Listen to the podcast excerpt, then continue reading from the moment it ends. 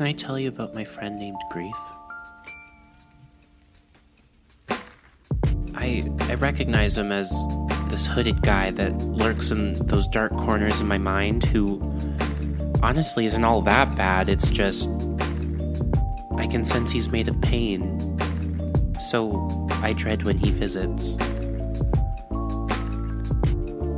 When I was young, my best friend at the time erased one of my Pokemon games and I lost all of my virtual friends, and they were never coming back. When this happened, grief came to visit, and I didn't even know it.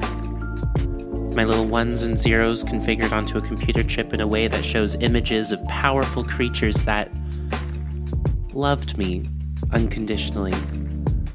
Or at least, that's how I saw it. But when I went to my mom and told her what happened, she just told me, It's just a game, Luke.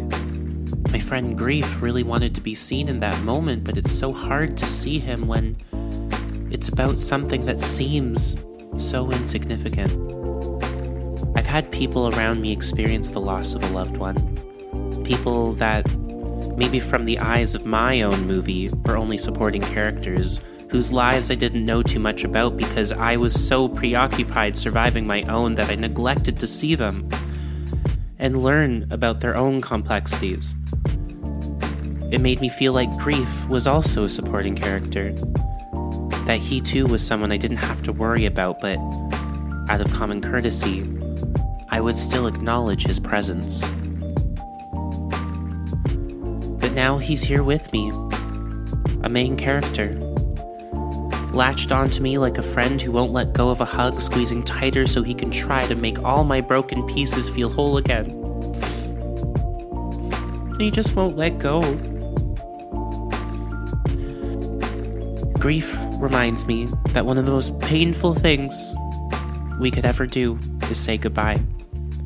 But I'm surprised that he can be comforting sometimes too, especially when you surrender to him. Because up close, you see that he's not actually made of pain, but instead he compassionately helps you through it. Sitting there with you, in the darkness, being my equal, holding me while saying, This is really hard, isn't it?